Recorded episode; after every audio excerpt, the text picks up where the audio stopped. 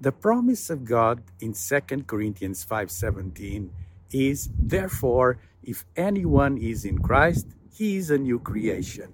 The old things have passed away, everything was made new. Receive this promise. Confess it to yourself.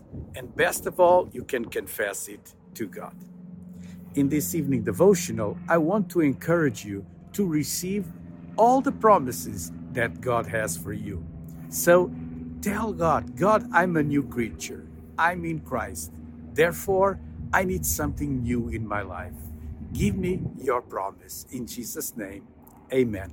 Be bold in your prayers, and you will see great changes happening as you do so.